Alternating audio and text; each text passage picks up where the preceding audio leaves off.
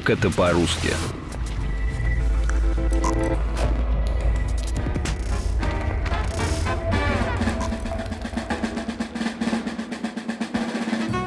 Ну, граждане, алкоголики, тунеядцы, хулиганы, кто хочет поработать?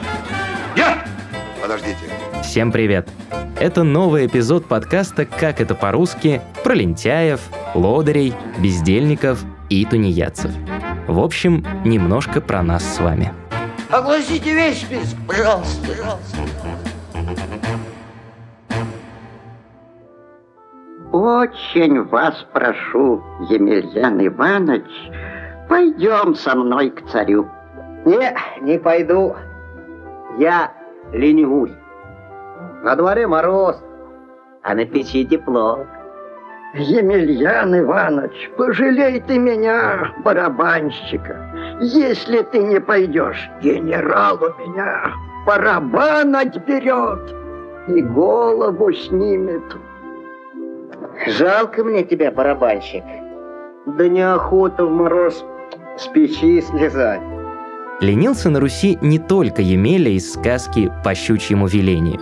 Если мужья отлынивали от помощи по хозяйству, то могли услышать в свой адрес уйму интересных слов.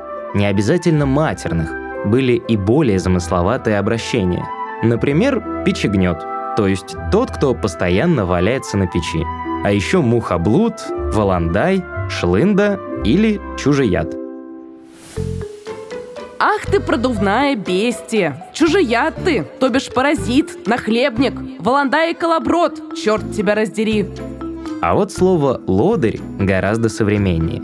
Согласно первой версии, это ругательство появилось примерно в XVIII веке, когда Петр I пригласил в Россию многочисленных немецких специалистов. Якобы на нерадивых подчиненных они ругались старонемецким словечком «лотто». Означало оно «плут» и «бездельник». Отсюда и возник наш отечественный лодырь.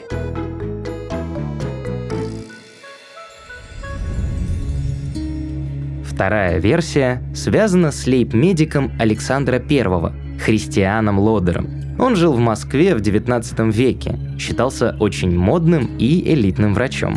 Христиан Иванович особенно уважал лечение минеральной водой и пешими прогулками. Приезжающие господа выпивали воду и в обязательном порядке отправлялись на часовые прогулки по окрестностям. Простой народ не видел в этом ничего полезного, поэтому со временем закрепилось выражение «гонять лодыря».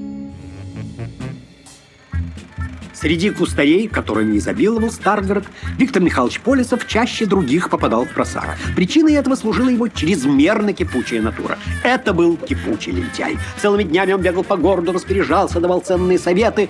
Ему было не. В первой половине XIX века появилось еще одно интересное ругательство – шаромыжник, то есть любитель поживиться за чужой счет. Считается, что слово «шаромыга» осталось в наследство от войны 1812 года. Изнуренные холодом и голодом французские солдаты постоянно просили помощи у местного населения, вновь и вновь повторяя «шерами» – «дорогой друг». Литературное обозначение лени и праздной неги – обломовщина. Это нарицательное слово появилось благодаря роману Ивана Гончарова «Обломов». Главный герой романа – молодой дворянин Илья Ильич. Вплоть до второй части книги он лежит на диване, вяло реагирует на приходящих посетителей и командует слугой Захаром. А больше ему в этой жизни ничего и не интересно. Это Штольц задумался и искал, как назвать эту жизнь. «Какая-то обломовщина», — сказал он наконец. «Обломовщина», — медленно произнес Илья Ильич, удивляясь этому странному слову и разбирая его по складам. «Где же идеал жизни, по-твоему? Что ж не обломовщина? Без увлечения робко спросил он. Разве не все добиваются того же, о чем я мечтаю? Помилуй.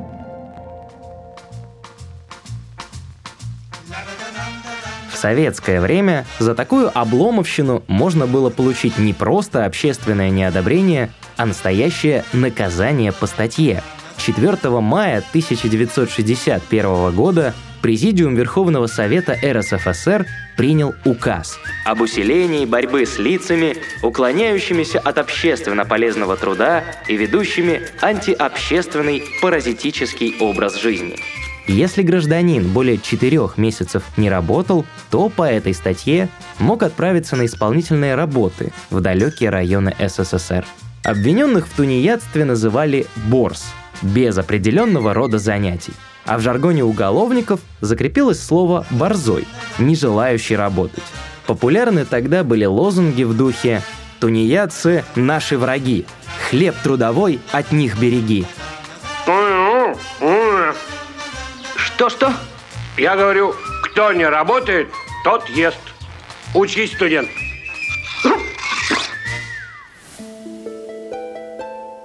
Слово «тунеядец» появилось намного раньше советских инициатив по развитию трудолюбия. Этот термин образован от старославянских «туне», то есть «даром напрасно», и «ясти» — «есть питаться». Получается, тунеядец дословно тот, кто питается зазря, за чужой счет. По-другому говоря, дармоед. Так, значит, вы все дармоеды. А как же, сударь? А вы-то разве нет? Сейчас на смену лодырям, бездельникам и прочим дармоедам приходит красивое обозначение прокрастинатор. В современной психологии прокрастинация – это синдром откладывания всех дел на потом. Даже осознавая всю необходимость в совершении того или иного действия, человек бесконечно переносит и переносит его исполнение. И обычно делает все кое-как, в последний момент. Но не стоит сразу обвинять таких людей в халатности и лени. Психологи изучают этот феномен уже давно и пришли к выводу, что такое поведение может быть связано со множеством серьезных факторов – выгоранием, тревожностью, неуверенностью в себе, перфекционизмом и даже депрессией.